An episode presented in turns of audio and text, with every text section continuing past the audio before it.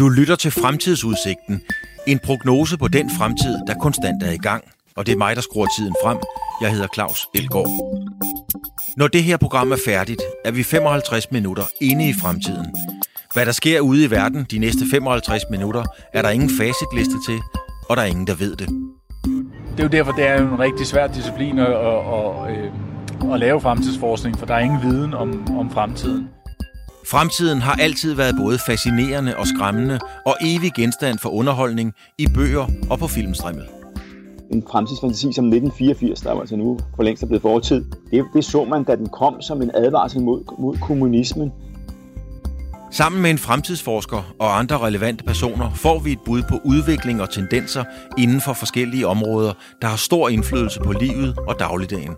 Om ikke for os, så i hvert fald for vores børn og børnebørn. Instituttet for Fremtidsforskning er sat i verden for at forberede os på de muligheder og udfordringer, som fremtiden giver, og det gør vi ved at studere nogle af de udviklingstræk, der er i dag.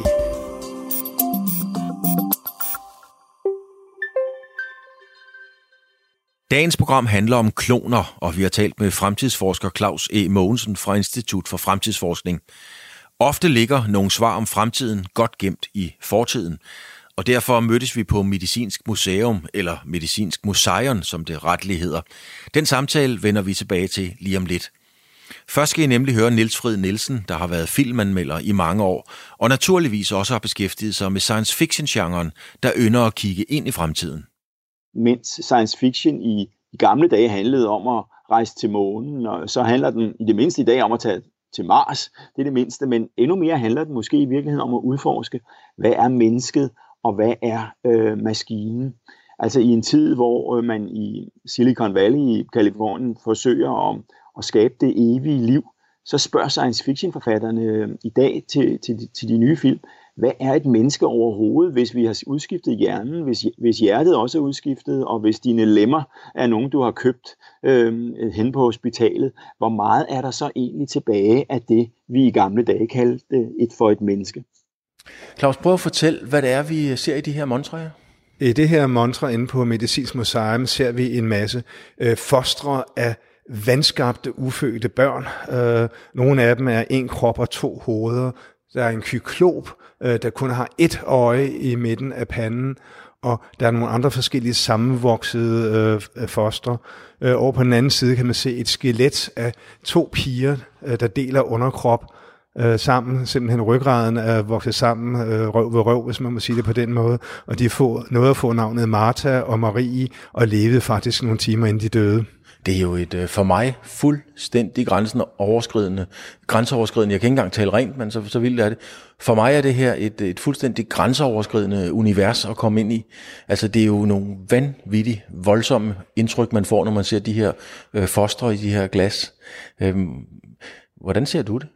Ja, altså man kan sige, at det er jo et tegn på, at naturen ikke er så perfekt, som nogen gør den til at være, at øh, der sker mutationer og andre ting, sådan, som ikke kan kontrollere, og måske mere i tidligere tider, hvor man øh, var udsat for fejlernæring og måske nogle kemiske stoffer, som ikke var så sunde. Men det sker jo stadig den dag i dag, at øh, der er nogen, der bliver født eller ikke født, som er mere eller mindre vandskabte, vil man kalde det, for at nu at bruge det her sådan begreb, som handler om, at der er normalitet af, hvad mennesker er. Og det interessante er måske i fremtiden, så bliver normaliteten måske noget bredere, end vi har i dag, fordi vi kan vælge at forandre os selv på måder, hvor vi måske ikke kommer til at ligne de vandskabninger her, vi måske vil komme til at se lige så mærkelige ud, set fra en nutidsmenneskes synspunkt. Men det er, jo, det er jo små børn, det er jo fostre med ansigtsudtryk, og altså man føler jo næsten, de kigger på en, det, det er virkelig virkelig, virkelig. Der må være nogen, der er væltet, mens de har stået og kigget på det Det fik jeg at vide lige før, og det er der skam nogen, der har gjort. Så, og men det måske ikke er det sted her på museet, hvor flest øh, drejer sig om, øh, fordi de, det, det er for stort et indtryk for folk. Så øh, måske ikke anbefale lige det her sted til folk med meget sart og sjæle. Det, øh, man vil gerne helst tro, at sådan nogle ting her ikke eksisterer, selvom de gør det. Tror du engang, Claus, at øh, vi står og kigger på sådan et sted her, og så er det kloner, synteser, som er i monstrene? Det kunne det godt være. Der er så lige nogle etiske ting med, om man må have lov til at øh, opbevare.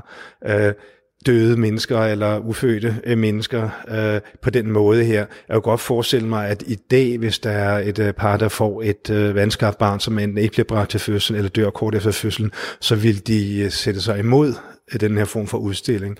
Øh, men øh, den slags øh, begrænsninger satte man ikke dengang de her sådan er, er blevet til at gå ud fra, at de fleste forældre gerne ville af med børnene så hurtigt som muligt, øh, når de var døde, og så overlod det til lægerne uden at stille spørgsmålstegn med, hvad der faktisk skete med efterladenskaberne. I dag skal man jo have alle mulige tilladelser til at øh, bare bruge et øh, donororgan for en krop, og hvad ved jeg. Så jeg tror, at øh, måske vil mange sådan modsætte sig, at øh, deres øh, ufødte barn skal komme til at øh, stå til skrækket advarsel eller udstilling øh, i en Mondrian museum. Hvis vi nu vil kigge ind i fremtiden, og det er jo det, vi skal, og kigger på kloner, synteser osv., hvordan, hvordan vil det ændre øh, mennesket radikalt? Altså, hvor kan man sige, hvor kommer revolutionen? Ja, revolutionen kommer lidt af, at Øh, mennesker bliver til nu på en måde, meget tilfældig måde. To mennesker møder hinanden, og der opstår sød musik, og så kommer der ofte børn ud af det. Øh, og det er jo sådan lidt øh, at slå med terninger om, hvordan bliver barnet, næsten bogstaveligt, fordi det handler om at kombinere generne for den ene eller den anden, og det er lidt tilfældigt, hvilke gener fra den ene, der kommer med, og hvilke fra den anden. Det er også derfor, vi stadigvæk får nogle børn med medfødte indarvede sygdomme, selvom at det måske ikke er udtryk hos nogle af forældrene.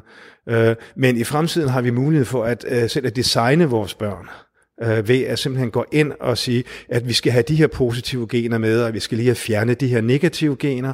Øh, så det der tilbage, det er, hvad vi tror er et lidt mere perfekt menneske. Vi kan også gå ind og bruge genterapi, hvor vi faktisk tilføjer nogle gener, som ikke eksisterer naturligt øh, hos øh, mennesker, så man kan give nogle særlige egenskaber til øh, mennesker. Hvad kunne det være? Ja, et eksempel vi kender fra øh, kunsten, ligesom vel som videnskaben, er der en kunstner, der øh, genmanipulerede en kanin, så den blev selvlysende i øh, ultraviolet lys. Altså, altså, altså helt bogstaveligt? Ja, den lyste grønt i ultraviolet lys, fordi den har fået nogle gener fra, jeg tror der var noget tang, som, eller noget mus, som lys var selvlysende. Man har også øh, lavet øh, jordbær, der har fiskegener, og det har den fordel, at så øh, fryser, bliver de ikke hårde og smattet, når de fryser til, fordi mange fisk udvikler et enzym, som gør, at øh, fisken selv ikke fryser til is, selvom at øh, isen øh, vandet uden omkring det fryser til is. Det er derfor, man kan have guldfisk øh, i en øh, dam ude i haven, som fryser til om vinteren, og så er guldfisken stadig i live om øh, foråret. Men det er jo, kan man sige, ja, det er både kuriøst, lidt uskyldigt, men jo isoleret set også ret uhyggeligt. Okay, man laver nogle fiskegener til et jordbær, mm. men hvor kunne man lige pludselig tænke sig, at det blev overført til et menneske? Ja, øh, et eksempel er jo faktisk, at øh, der var en kinesisk forsker, der for lidt over et år siden øh, genmanipulerede et par tvillinger, inden de blev født, ved at øh, fjerne et bestemt gen fra dem, og så blev de født uden det her gen, og det gen, fraværet af det her gen betyder, at de ikke er så tilbøjelige til at få HIV. Og det var sådan pointen med det. Det har dog senere vist sig også, at der kan være en anden fordel ved at mangle det her gen, fordi mennesker, der naturligt mangler det her gen, er typisk mere intelligente end andre. Så det kan sige, det er et første skridt på vejen til at skabe nogle øh, supermennesker, der hverken får HIV eller er dumme. Og det kunne godt være, at vi synes, det kunne være en rigtig god idé, hvis vi udbreder det her. Men netop det her forsøg skabte så meget etisk debat, at øh, øh, han nærmest er forsvundet, den for, kinesiske forsker, der lavede det. Han blev fængslet, og man hører ikke mere fra ham. Hvor andre måske synes, han skulle hyldes som en forgangsmand, fordi han måske var på vej til at skabe næste skridt i den menneskelige evolution, med det, hvor vi designer vores børn, i stedet for bare at lade tilfældet råde. Når man kigger på øh, de her fostre, der er herinde, øh det er jo ikke til at vide, om de havde fået et lykkeligt liv. Nogle af dem havde helt stensikkert fået et meget besværligt liv. Det kan der nok ikke være nogen, øh, nogen tvivl om. Men stadigvæk, øh, det er jo børn, man har taget noget frem. Hvad skal vi bruge det til at gensplejse og sammensætte, konstruere, designe nogle mennesker? Er det arbejdsbier, er det soldater, eller hvad pokker skal vi bruge det til? Man kunne godt forestille sig, at der er nogen øh, militære, som synes, at kunne være rigtig god at designe en supersoldat, men man skal dog lige huske på, at øh, det tager jo en hel del år fra, at man føder et barn til vedkommende vokser op og bliver voksen. Og inden for den øh, tidshorisont på den 15-20 år før det et barn bliver gammel nok til at være en supersoldat, der har vi måske fået robotter, der er langt bedre til det her, end, end, øh, end de øh, supermennesker, vi kan designe på nuværende tidspunkt, og kunne så blive aktive om små 20 år. Vi tager en lille pause i samtalen med fremtidsforskeren for at høre nogle af de aktører, der uden tvivl kommer til at forholde sig meget aktivt til fremtiden. Nu skal I nemlig høre militæranalytiker ved Forsvarsakademiet, han hedder Søren Sjøgren. For som Claus E. Mogensen nævner, så kunne kloningsteknologier måske være vejen til at lave en supersoldat. Men det er ikke nødvendigvis den vej, som militæret herhjemme i Danmark kommer til at gå i første omgang af flere forskellige årsager. Der er et hav af problematiske præmisser, vi ligesom skulle acceptere, før der dukker en klon op i, i, i nogen former for sammenhæng. Hvem er det, vi skal klone? Hvad er det for en type mennesker? Hvilken status skal de her mennesker have, der bliver klonet? Er det overmennesker? Er det undermennesker? Og hvad har de her rettigheder? Kunne vi sætte kloner til at lave oprørsbekæmpelse? Kunne vi sætte kloner til at udføre vores krige? Ja, hvis vi accepterer alle de der problematiske præmisser først, så ender vi stadigvæk et sted, hvor, hvor det næste præmis er en, for mig at se en lidt enfoldig idé om, hvad en soldat er og skal kunne. Og det er mere end, øh, det, det er mere end at være en fysisk kapabel supersoldat. Det er også at kunne tænke kreativt og kunne respondere kreativt på de ting, man bliver udsat for på kamppladsen. Det man gør i militær sammenhæng, som man forsker i, det er, hvordan kan vi ligesom øge soldatens naturlige kapacitet. Og noget af det, man råder med, er, så udover selvfølgelig øh, øh, øh køretøjer, øh, eksterne robotter, så råder man med det, man kalder exoskeletter. Så forestil dig en, en Ironman-dragt, øh, som så gør, at man kan løfte noget ekstra, at man kan gå længere, at man simpelthen får hjælp til at, til at komme rundt og til at bevæge sig. Så det er nok det, vi skal kigge til at, uh, til at starte med. Når man kigger på, øhm, der er en montre her, der er to børn derinde. Jeg kan ikke se, om, om øh, det er drenge eller piger. Det kan være, det står der, men, men jeg kan i hvert fald se, at de er rødhårede. Og jeg kan også se, at, øh, at man kan jo se det hele, ganske enkelt. Mm. Altså fingre, næse, ansigtsudtryk, og, og, og, og, og så er det røde år. Hvor langt er vi, Claus, fra at, øh, at vi kan lave en menneskelig Jurassic Park, for det er jo i virkeligheden det, man kan. Ja, vi er stadig en hel del år øh, fra det. Altså at lave genterapi på øh, mennesker, især ufødte mennesker, er stadigvæk absolut i sin vorden. Det kinesiske forsøg, jeg snakker om, det er sådan det eneste kendte af arten, hvor man faktisk har lavet øh, ændret generne på mennesker, før de bliver født. Lidt mere udbredt er det at ændre gener lokalt på nogen, der faktisk øh, voksne mennesker, øh, for eksempel for at bekæmpe sygdomme. Der er nogle genterapier, hvor at øh, man indånder en øh, virus, der inficerer lungerne og laver lidt om på lungevævet, så at lungerne producerer, øh, producerer medicin, som er nødvendig for øh, individets overlevelse. Og det kan fx bekæmpe nogle former for kræft. Øh, måske om nogle få år, så kan sukkersyge selv producere den insulin, det, insulin, det er behov for, i takt med, at behovet vokser eller falder. Øh, det er sådan nogle ting, hvor øh, vi kan det. Der er også mistanke om, at der er nogle sportsfolk, der har fået lavet genterapi, så at øh, de selv kan producere mere EPO efterhånden, som der er behov for det. Så når man tager en blodprøve før for eksempel en maratonløb, så kan man ikke se noget overskud af EPO, og heller ikke bagefter, fordi det bliver produceret i samme takt, som det bliver brændt af. Øh, det ved vi selvfølgelig ikke med sikkerhed, om måske eller ej, fordi det er jo nok noget med at holde meget hemmeligt, øh, for at kunne bevare den fordel, man får på den her måde. Det skal jeg simpelthen, Claus, det skal, det skal jeg simpelthen forstå rigtigt. Der er simpelthen en cykelrytter, billedligt talt, mm. måske endda bogstaveligt talt, som er blevet genmanipuleret og producerer mere EPO for at kunne køre hurtigere på cykel. Ja. Altså et levende menneske, der kører på cykel i dag? Ja, det er meget tænkeligt, at det eksisterer i dag. Vi ved det ikke med sikkerhed, som sagt, men øh, teknologien er til stede for, at man kunne gøre det. Jamen, så kan man jo gøre alt. Altså, så, hvis, man kan jo både skabe Nelson Mandela på den ene ende af skalaen, og Adolf Hitler på den anden ende af skalaen. Ja, i teori, men nu kommer, er, kommer spørgsmålet ind, hvad er arv og hvad er miljø?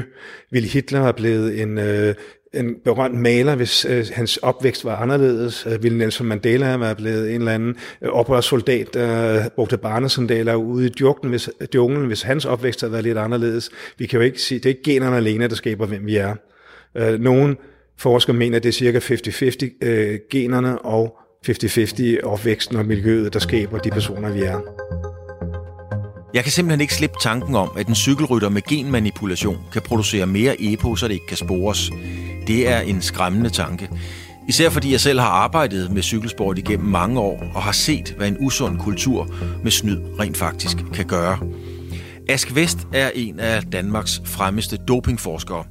Han kender godt til snakken om gendoping, og det er faktisk skrevet ind i det internationale antidoping-regelsæt. Det er en teknologi, der kan gå ind og pille ved hele sportens berettigelse. Problemet ved det i forhold til traditionelle øh, dopingstoffer er jo, at øh, hvis det er, at man laver det ordentligt, så er det jo atletens egne gener, og derfor ikke noget, man kan teste. Øh, og det er jo selvfølgelig også det, der har gjort, at øh, det internationale øh, idrætssamfund har været meget bekymret for det her, og øh, det er en af de få dopingmetoder, som er skrevet ind, øh, altså at øh, der er et forbud mod at bruge, men som man ingen test har imod. Øh, og det har man jo selv sagt ikke, fordi man ikke ved, hvad det er, man skal teste for, hvis det er, at, øh, at det bliver atletens øh, egne, egne gener. Øhm, så så det, det, har, det har fandtes i dopinglovgivningen siden øh, midt-nullerne, øh, men der findes ingen kendte tilfælde. Og det kan jo enten være fordi, at øh, der ikke er nogen atleter, der bruger det, men det kan jo også være fordi, der ikke er nogen atleter, der kan blive opdaget øh, på det. Jeg hælder nok mest til det første, altså at det ikke er noget, der, der bliver brugt. Det, der er lidt, øh, lidt paradoxalt her, det er jo, at idræt på eliteniveau jo fra starten sådan set er en konkurrence, hvor man ønsker at se, hvem der har de bedste gener. Altså, du skal jo have de rigtige gener for at kunne blive maratonløber. Og med de gener kan du aldrig nogensinde blive vægtløfter, øh, og vice versa. Altså, så, så vores, de, de, de gener, vi er født med og kommer ind i verden med, det er jo dem, der øh, afgør i, i første omgang, om vi kan blive øh, eliteatleter, og i anden omgang inden for hvilket område øh, vi kan blive det. Øh, og, og øh, så, så, hvad, så spørgsmålet om, hvad det gør ved det, det er jo sådan set bare, at det er jo en forbedring af nogen, der i forvejen er de allerbedste, har, i forvejen har de allerbedste øh, gener inden for et område. Øh, og, og grunden til, at man selvfølgelig er, at, at doping er et, er et problem i øh, elitidræt, det er jo, at det ligesom på en eller anden måde snyder med det billede, vi får af, hvem der har de bedste gener. At vi så vi bliver, vi bliver vrede over det, fordi at der er nogen, der måske ikke har de bedste gener, som så kommer til at se ud, som om de har de bedste gener. Og det vil vi gerne øh, undgå. Men med genmodificering, så har de jo rent faktisk pludselig de gener, øh, som, som de har fået. De er så bare øh, blevet modificeret. Men det er jo øh, så bare en måde at, øh, hvad skal man sige, speede evolutionsprocessen op på. Øh, fordi det er jo i forvejen, altså gener er jo i forvejen noget, vi har fået i, i kraft af evolutionsprocessen. Så når man modificerer dem, ligesom man gør med fødevarer og, og, og kreaturer og dyr osv., så, videre, så får man jo bare en bedre version af noget, man havde i forvejen. Øhm, og, det, og, og selvfølgelig er der modstand mod det i idrættens verden, og, og det vil der nok blive ved med at være, men det er jo sådan set stadigvæk det samme, øh, vi tester, nemlig hvem, hvem har de bedste gener, og nu er der så bare nogen, der ikke havde det fra fødslen, som så vil være med øh, øh, på et elite-niveau. Hvem skal holde styr på alt det her? Hvem, er, hvem skal være gensyntese-politiet, der holder øje med, at det går etisk korrekt til, hvor den grænse så end måtte være? Ja, det var et meget, meget stort åbent spørgsmål. Etisk råd vil jo nok mene, at de er de rette til det, men spørgsmålet er, om etisk råd dem, der er i det, har den viden, der er nødvendig til faktisk at tage en reel beslutning omkring, hvorvidt det er rigtigt eller forkert. Man har jo også forskellige former for etik. I Asien har de faktisk meget en nytteetik, hvor man ikke kigger på, om noget er rigtigt eller forkert i sig selv, som vi har en tendens til at gøre her, men mere på, om det er nyttigt i en given situation. Derfor er man meget længere fremme med kloning i Asien, end vi er her, og også med øh, at bruge genterapi på de her piger, jeg snakkede om, der blev født med forbedrede gener. Så øh, der er forskellige tilgange til det, og jeg kan ikke bedømme, hvad der er den rigtige og hvad der er den forkerte tilgang. Så det er måske et meget stort spændende område, hvad der kommer til at ske. En ting er dog ret sikkert, det er, at der vil ske nogle forsøg med kloning og genmanipulering af mennesker, som ikke bliver underlagt de her regler, fordi det bliver måske lavet af militæret eller af nogle øh, virksomheder, der ser lidt stort på det her med, om det nu faktisk er etisk forsvarligt og lovligt øh, eller ej, hvor vi de kan opnå nogle fordele. Når man igen kigger ind på det her, det, det er på en måde øh, vanvittigt fascinerende. Vi står lige nu en halv meter fra, fra to, jamen der er jo seks børn foran os, fordelt i tre små plastikglas, eller ikke plastik, men glas montre. Øhm, og man føler jo næsten, man kan tage dem op og sige, nej, hvor er du sød. Øhm, for at være i det her univers, øh, kan man overhovedet være, altså er det ikke, en, er det ikke noget, der kan man overhovedet være religiøs? Kan man tro på noget, der minder om Gud, for at, at, at være i det her univers? Ja, dem, der tror på Gud, øh, de øh, siger jo, at det må være Guds straf, eller Guds veje er urensagelige. Der er et formål med det her. Øh, og det, vil nok være mange, der bliver ved med at, at synes, næsten uanset hvad der sker, at der er nok et eller andet overordnet formål med det, om det er en Gud, eller om det er en højere spirituel ulemelig kraft af en anden art, der bestemmer det, eller bare naturens orden. Øh, det vil der stadig være nogen, der mener, mens andre siger, at det er jo frit spil, at der er ikke nogen Gud, der er ikke nogen overordnet sandhed, øh, rigtigt og forkert, så vi kan egentlig gøre, hvad vi har lyst til. Måske lige tage lidt hensyn til, øh, hvis man bringer nogle kunstige væsener til live, om de får et ordentligt liv, men det er ikke engang sikkert, man synes, man behøver det, for hvis det ikke er mennesker, skal de så have menneskerettigheder. Hvis vi laver tilstrækkeligt meget om på et menneske ved at ændre på generne, skal vi så blive ved med at kalde dem mennesker, og så ikke kalde dem mennesker, så nærmest per definition, så gælder menneskerettigheder vel ikke. Allerhøjst dyrerettigheder. Men, men kunne du forestille dig, at en, en, en klon blev valgt ind i Folketinget? Det kunne jeg sagtens. I virkeligheden er kloner ret beset ikke anderledes end tvillinger, de er bare adskilt i tid. Øh, tvillinger er faktisk en naturens egne kloner. Jeg har selv en tvillingebror, og vi har identiske gener, øh, så vi ligner hinanden rigtig meget, ikke kun fysisk, men også mentalt. Vi er ikke ens, ens fingeraftryk, men det vil øh, kloner heller ikke have. Øh, så det er kun sådan det genetiske grundlag, der er ens. Og der er ikke nogen, der siger, at hvis en tvilling, at tvillinger ikke har lov til at blive valgt ind i Folketinget, så hvorfor skulle det være anderledes for kloner? Det kan så være, at det er kloner af Einstein, eller Nelson Mandela, eller Hitler. Hitler tror jeg ikke, vi har nogen levende af, men vi har faktisk Einstein og Nelson Mandela, hvor man teorien godt kunne klone dem. Men det er jo så ikke sikkert, at det bliver øh, som det er. Og hvorfor skulle de ikke ligesom alle andre øh, mennesker have lov til det? Fordi der er ikke noget væsentligt forskelligt i en klon og det menneske, som det er blevet skabt af. Det er nok naivt at tro, at kloner ikke bliver en del af fremtiden, men det er et emne, der skaber debat. Og allerede i 2001 tog det etiske råd emnet om kloner op. Det etiske råd er en række folk, der er valgt af forskellige ministerier til at vejlede politikere om etiske dilemmaer, og det er kloner i allerhøjeste grad. Dengang i 2001 var alle i rådet enige om, at man ikke etisk kunne støtte kloning af mennesker – og her 19 år senere er den nuværende formand for Etisk Råd, Anne-Marie Aksø Gertes, enig med sine forgængere. Den redegørelse, som rådet lavede i 2001, selvom den er gammel, så er jeg sådan set enig med dem i nogle af altså, de øh, holdninger og hvad skal vi sige, øh, tilkendegivelser, man kom med på det tidspunkt. Og øh, der er man øh, imod øh, muligheden for, at man kan klone mennesker i det, man kalder reproduktiv øh, sigte, altså at man kloner øh, en person øh, til at lave en ny. Der er mange former rent teknisk for kloning, og der er også mulighed for at klone dyr, så det er derfor, man er nødt til at være ret specifik i lige præcis omkring, hvad det man udtaler sig omkring. Men jeg tænker, at det du gerne vil høre om, det er det med, at mennesker kan klone en kopi af sig selv. Og der var et etisk, helt enigt etisk råd imod det i 2001, øh, og, og det er sådan set også min øh, indstilling som etiker, så er det i hvert fald sådan en gylden princip også, ikke? at man siger, at man skal ikke begrænse retten til en åben fremtid.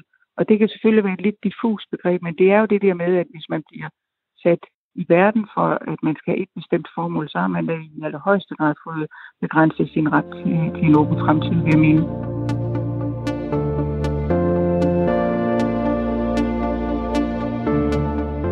Hvis du havde en, øh, en eksakt kopi, en klon med de præcis samme gener øh, rende rundt i verden. Hvordan vil du så have det med det? Det vil jeg have det fint med. Øh, jeg tænker, hvis man tænker på alle tvillingerne og så videre, tvillingestudier og så videre, så det, at der er nogen, der render rundt med de samme kopier af generne, og en eksakt klon betyder ikke, at det vil være den samme personlighed. Men det vil måske være lidt mærkeligt at se sig selv, fordi vi kommer nok til at ligne hinanden.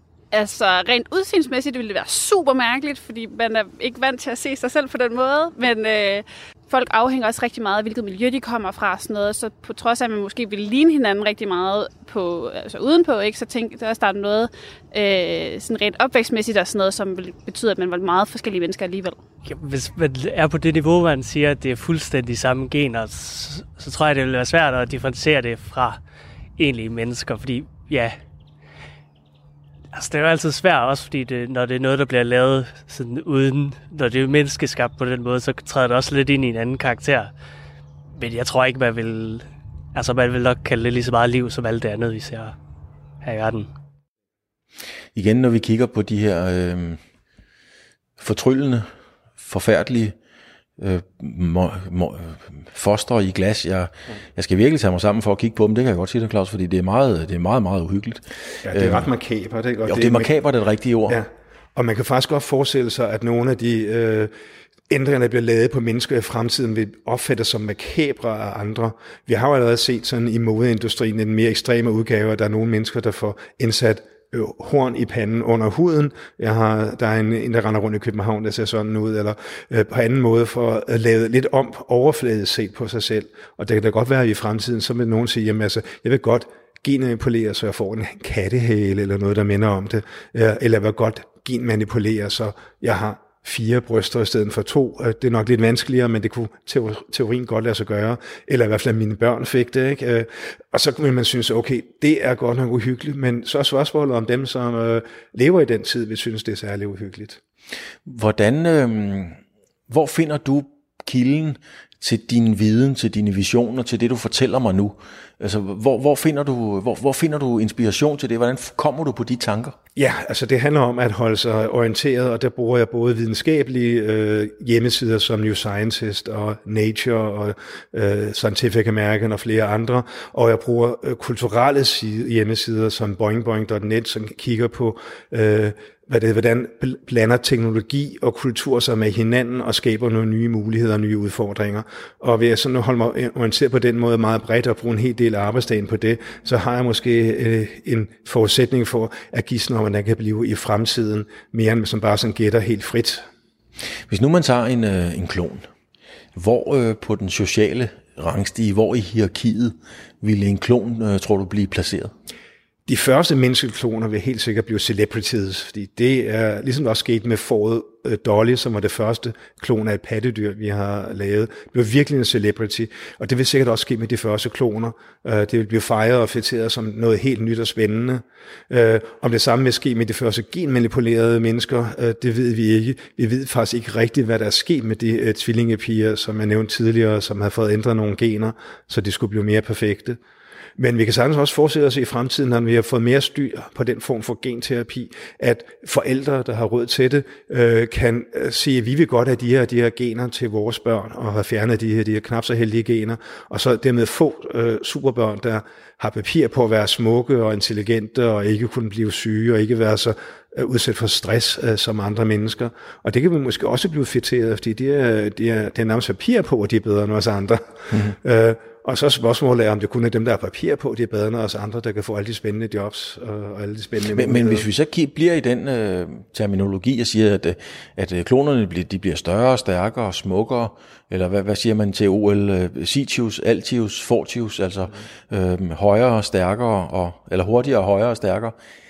Er man så ikke bare ved at overflødiggøre sig selv som menneske? Man kan jo sige, at det måske mere handler om at øh, videreudvikle mennesket, men man skal også være klar over, nu nævner du selv, at hvis man skal have en, der er et supermenneske, der er bedre til olympiaden, ikke, så er det hurtigere og højere og stærkere, men er det nødvendigvis mere intelligent. Det kan godt være, at man skal afgive noget for at få plads til noget andet. Det, man i første omgang vil gøre, er nok at fjerne nogle skavanker, så vi for eksempel ikke får nogle børn, der er blødere, måske heller ikke børn, der er farveblinde, selvom man kan diskutere, at det i virkeligheden er et særligt stort handicap. Er det mere handicap end nærsynlighed, når det kommer til stykket? Når man står og kigger på, på alle de her børn igen, som øh, kunne have haft et liv på et eller andet niveau, er det her startskuddet til, at sådan nogle børn, der kommer ud af livmoren på den rigtige måde, bliver overflødiggjort? Øh, det kunne godt ske, så der har, øh, der har været et tema i science fiction historier, for eksempel film Gattaca, hvis du ikke har papir på at have de rigtige gener, så kan du ikke få et ordentligt job. Så på den måde kan man godt blive overflødiggjort. Men man skal også være klar over, at nogle af de mennesker, man måske ville, børn man vil fravælge i dag, kan godt gå hen og blive supergenier. Øh, Beethovens mor havde syfilis, og han havde flere ældre øh, søskende, som hvis det ikke levede særlig længe, eller blev demente. Så man var nok sagt, det er klogest, øh, kan jeg beat, fru Beethoven, at du ikke fik flere børn. Men hun fik så Ludwig van Beethoven, som er en af de største komponister, vi har haft. Så det gør svært at sige, hvad er det egentlig, vi skal fravælge, og hvad er det, vi skal tilvælge. Man har også sagt, at hvis vi tager et abemenneske fra øh, en million år siden, der skulle designe en super øh, menneskeabe, ville vedkommende have valgt en med større overarme og længere hugtænder. Det er jo meget tænkeligt, fordi man kigger på, hvad er egentlig bedst lige nu til overlevelse. Men det, der viser at være bedre til overlevelse, var at have en større hjerne øh, og mere tilpasningsdygtighed, end det var tilfældet for det. Og øh, derfor er det måske meget heldigt, at vi havde øh, evolutionen, der udvalgte os ved at simpelthen sortere dem, der var mindre egnet fra, for, for vi fandt ud af, hvad det faktisk var, det der var mest egnet til inden for andre i verden. Og det viser sig ikke nødvendigvis at være mennesker med større overarme og skarpere tænder. Men Claus, øh, når, når du fortæller mig alt det her, så får jeg jo nogle frygtelige tanker, fordi har man ikke hørt om alt det i Nazi-Tyskland i koncentrationslejren under 2. verdenskrig? Jo, det er rigtigt. Der havde vi eugenik, det vil sige, at man øh, forhindrede med tvangssteriliserede demente og handicappede, og slog lige for mange af dem ihjel, fordi de skulle ikke være en del af mesterrasen, øh, den ariske mesterrace. Men derved, at hvis man gør meget i eugenik, så risikerer man også at øh, indsnævre diversiteten i menneskeheden. Og det kan jo godt være, at øh, de mennesker, der er bedst egnet til den kultur, det samfund, vi har nu, måske ikke er bedst egnet om 50-100 år, hvor tingene kan se meget anderledes ud, hvor teknologien laver meget mere arbejde for os, og hvor klimaforandringen er kommet meget videre. Det er værd, vi skal faktisk skal til at øh, gensplejse mennesker, så de kan overleve, hvor der er varmere, end det er tilfældet i dag. Ellers kan det være, at lande omkring ekvator bliver ubeboelige om nogle få årtier eller 100 så det kan da godt være, at øh, vi er nødt til at simpelthen diversificere, diversificere mennesket noget mere, end det er tilfældet i dag, øh, sådan at øh, vi kan øh, klare os på mange flere forskellige øh, klimaer og måder end før. Der er også snak om, det kan være, at vi vælger at gå forskellige veje. Nogle vil bruge den genetiske vej til at skabe supermennesker, andre vil bruge en mere teknologisk vej, hvor man bliver mere og mere maskiner, ved at efterhånden erstatte sine organer med kunstige organer, der er bedre og stærkere og hurtigere end dem, man ellers har. Hjerter, der kan banke i flere hundrede år øh, rent mekanisk og kan opgraderes til bedre udgaver efterhånden, som det kommer, ligesom vi opgraderer vores mobiltelefon til ny udgave, kan man opgradere øh, hjerter og lunger og øjne til nye proteseudgaver, som er bedre end det fysiske, øh, og enden med måske blive noget, der minder om robotter, men stadigvæk har en råd i de mennesker, vi har i dag. Det er så op til den tids øh, folk at bestemme, hvornår holder man op ved at være et menneske, hvornår bliver man robot, hvornår bliver man næste øh, skridt i udviklingen, som er at holde op med at være en menneske.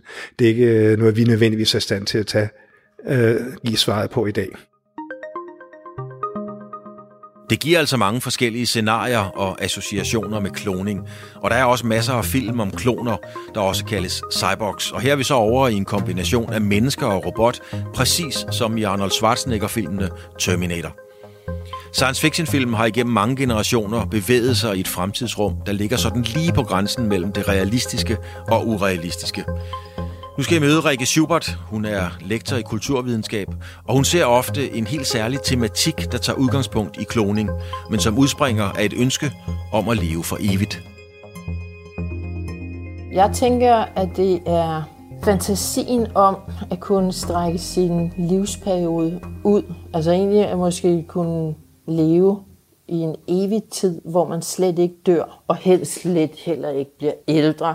Øhm, så noget, jeg lagde mærke til, øh, for et stykke tid siden, det var øh, fortællinger om, at man kan overføre sin ånd til en anden krop. Og det finder man i en tysk film, der hedder Tran- Transfer. Den hedder nok Transfer, fordi jeg tror, den er på fransk, fra 2010, som blev lavet til sådan en fransk tv-serie, der hedder Transfer fra 2017, som kort sagt handler om, at hvis du har lyst til at skifte krop, enten fordi du bliver gammel, eller fordi du har begået en forbrydelse, og politiet vil have fat på dig, så kan du ligesom lave sådan en overførsel, hvor du finder en anden krop, og så er der en læge, der gør det, og man ligger på to brikse, og så overfører de simpelthen, altså lidt ligesom med en computer, hvor du overfører hele din harddisk fra en computer til en anden. Og så er dramaet selvfølgelig, at hvis nu den anden krop, den anden person, ikke har lyst til at miste sin ånd, så øh, prøver man jo at stikke af. Så det er sådan lidt noget med, at det er forbudt at lave de her body transfer og de hedder body transfer, selvom det egentlig er ånden, man overfører. Øh, så er der selvfølgelig nogen, der gør det, og det går den tv-serie ud på. Og det er sådan en tematik, øh, jeg har set flere steder. Altså ikke det, at man kloner en krop, der er man til en selv, men at man kan hoppe rundt i forskellige kroppe.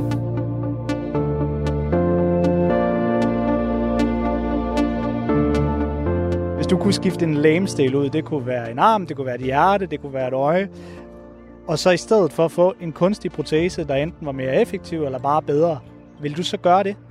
Jeg vil rigtig, rigtig gerne have en øh, ny og mere effektiv rygsøjle især. Jeg går rundt med konstant øh, nervøsitet for, for som jeg bliver ældre, at få en dårlig ryg, især når jeg sidder meget ned. og jeg gør et stort nummer altid at prøve at gå på hook og undgå at bøje mig ned så vidt muligt. Så hvis den frygt kunne blive mindsket af at få en øh, ny og forbedret rygsøjle, så vil jeg springe efter muligheden sådan der. Nej, det tror jeg ikke. Jeg tror også, der er et eller andet smukt ved at, at have den krop, man ligesom er født ind i. Altså, jeg kan sagtens forstå det, hvis man har et eller andet defekt eller et eller andet, hvor man har et, et behov for det. Og til dem, der har det behov, kan jeg sagtens se det, og hvis man kunne gøre det bedre, hvorfor så ikke lave en bedre protese? Men øh, sådan at begynde at forbedre sig på sig selv sådan, som et udgangspunkt, føler jeg ikke er en, er en behagelig måde at gå fremad. Ikke umiddelbart. Øh, jeg kan egentlig godt lide bare at, at, at, at være naturlig i en eller anden forstand. Øh, men jeg kan godt se for eksempel, hvis, hvis i forhold til ens karriere, at der er nogle, nogle øh, færdigheder, som er vigtige, at så vil man måske gerne prøve at enhance nogle af de ting, der kan hjælpe en. Nu går vi lige ned ad en trappe her. Og så skal vi ned og kigge, Claus, på nogle, øh, nogle proteser.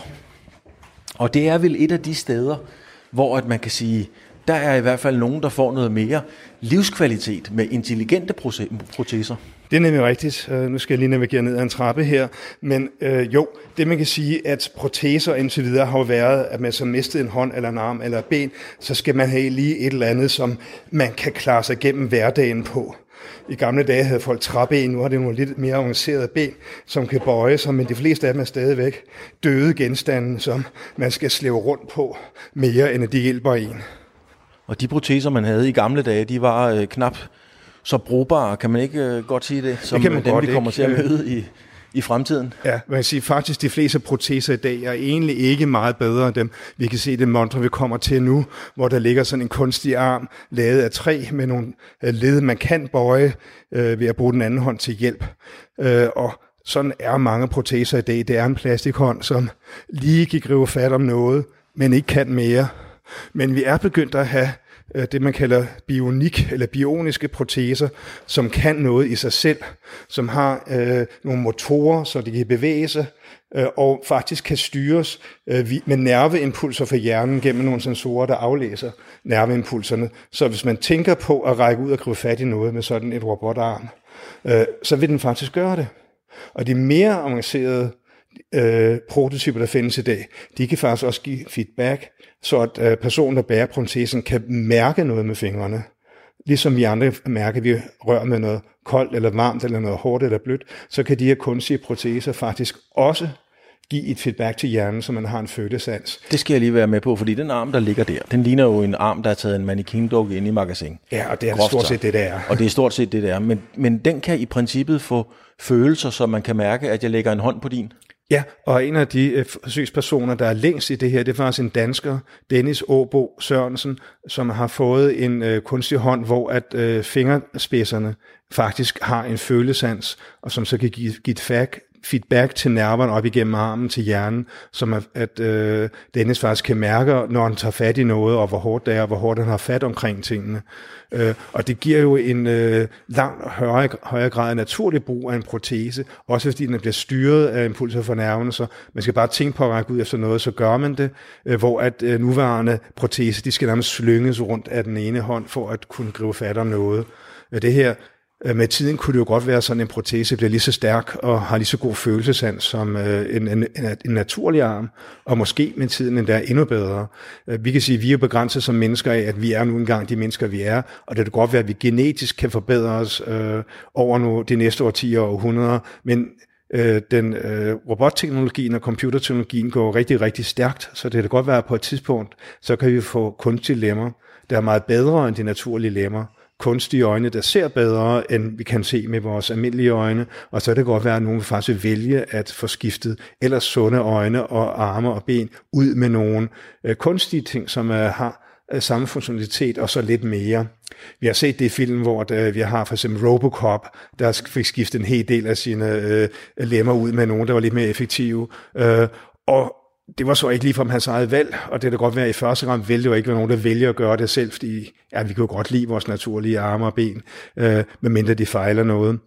Men man kunne godt forestille sig måske nogle personer i fremtiden, der har muskelsvind, men synes, det var en fin idé at få en øh, arm med et, øh, en menneskes normale styrke, og dertil også øh, alle mulige følelser og så videre, og så vil vælge at øh, kappe øh, det usunde øh, lægemsdel af, og så få en ny og bedre øh, hvad det hedder, sat på kroppen i stedet for.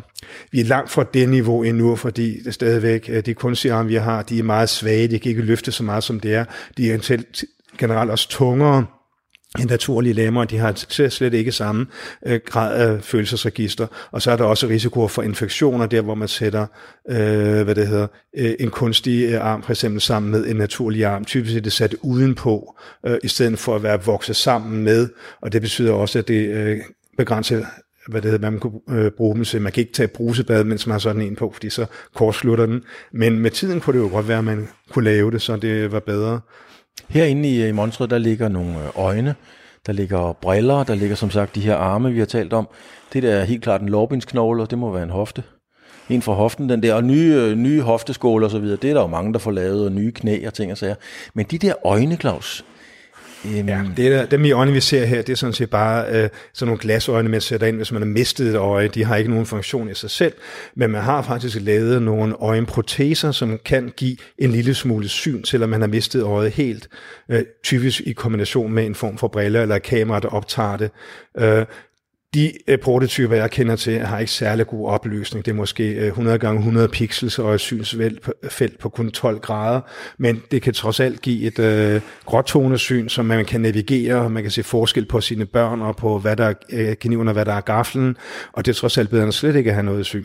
Så vi er godt på vej til at øh, kunne erstatte næsten hvad som helst øh, hvilke organer i øh, kroppen vi, vi synes, bortset fra hjernen. For hvis jeg skifter hjernen ud, så vil vi nok ikke længere os selv. Nej, men nu bliver vi lige i din egen terminologi, fordi ja. du har refereret til, til nogle film faktisk, blandt ja. andet Robocop. Så kan jeg jo lige øh, referere til en Arnold Schwarzenegger-film, der hedder Total Recall. Ja. Og så tænker jeg jo bare, hvad nu hvis man er dement eller Alzheimer og ikke kan huske noget som helst? Kan man så få implementeret, ligesom de gjorde i den film, nogle minder? Det er muligt, det er noget, man er meget langt fra i dag. Altså, man er så begyndt, øh, hvis man sætter øh, en hjelm på øh, nogle mennesker, man kunne læse nogle simple øh, tankeinstruktioner som øh, fra hjernen. Hvis man lærer det op, hvis man lærer sig selv op, kan man styre computerspil ved hjælp af sådan en hjelm. Og de, man laver forsøg i det amerikanske militær med, at piloter kan øh, styre deres fly ved hjælp af, af tanken, sådan at de for eksempel under meget høje G-påvirkninger ikke bliver begrænset, at de ikke kan løfte armen. Men at gå den anden vej, at faktisk implantere noget i hjertet, implantere minder, øh, ja, man kan måske gøre det ved hjælp af hypnose, det er der nogle forsøg, der tyder på, at man kan, men sådan rent teknologisk at uh, beame et minde ind i hjernen, uh, for at være bruge Star Trek-terminologi, uh, eller sætte en chip ind, som uh, man pludselig lærer man at spille klaver, det er vi meget, meget langt fra endnu. Men dermed ikke sagt, at det ikke kan lade sig gøre i fremtiden. Uh, og det bliver så et eller andet med, så bør man måske ikke gå i skole hele livet for at lære noget ting. Man kan bare lige uh, plukke en ny chip ind i, uh, eller downloade en ny app uh, til hjernen, og så kan man pludselig en hel masse andre ting. Det er jo Matrix. Det er jo The Matrix, ja. Hvor at, ja, Neo han laver netop at være super uh, slagsbror uh, ja. på den måde. Ja. Lad os lige kort vende tilbage til, til, til Montron herovre, fordi du siger, ja, du siger, at man kan jo vælge at skifte nogle øh, dele ud, øjnene, armene, et eller andet med noget, man har, som virker bedre. Men kan man ikke bare springe det led over og sige, så kan man jo lige så godt blive født med dem?